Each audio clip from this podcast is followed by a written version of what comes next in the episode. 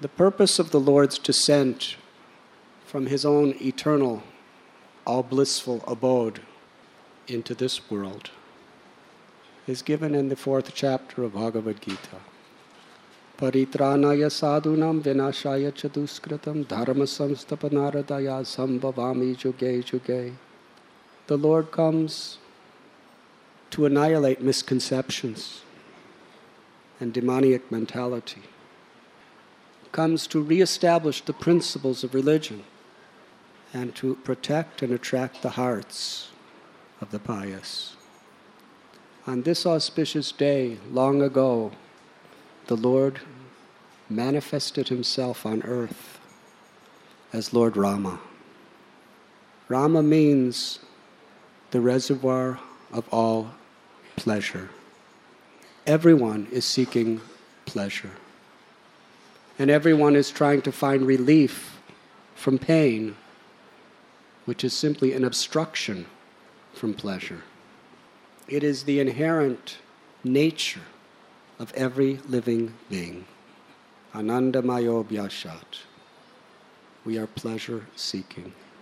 Whether we're insects, or reptiles, or fish, birds, animals, human beings, whether we're black or white, or red or yellow, or man or woman, or Eastern or Western, everyone seeks pleasure. Why?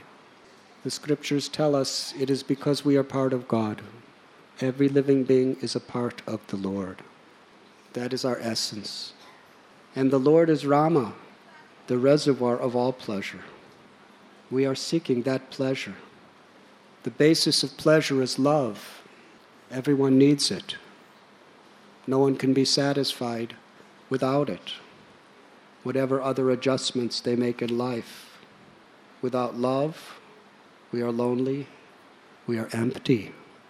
Real religion teaches perfect love the love of the mind, the love of the senses, are temporary reflections of real love. Real love is the expression of the eternal soul, who we really are, not who we think we are. The soul's craving is to love God. And therefore, the Lord appears within this world to teach us how to love God. Lord Rama especially taught not only by his own words, but by his living example. Although he is the supreme, all powerful creator of everything and everyone, and at times he revealed that potency, in general, he acted like a human being. Why? To teach us how to be human beings by his own example. Srila Prabhupada gives an example. When a teacher in a elementary school is giving lessons in the alphabet, teaches this is how you make an A.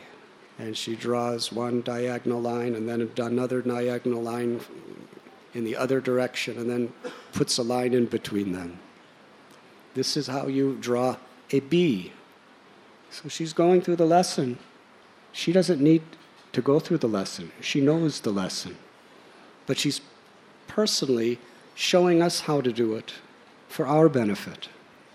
So the Lord comes to this world to teach us by His example the virtues, the characteristics that make a human being saintly not only in the eyes of pure hearted people, but in the eyes of God. You were listening to Radhanath Swami on devotionalnectar.com.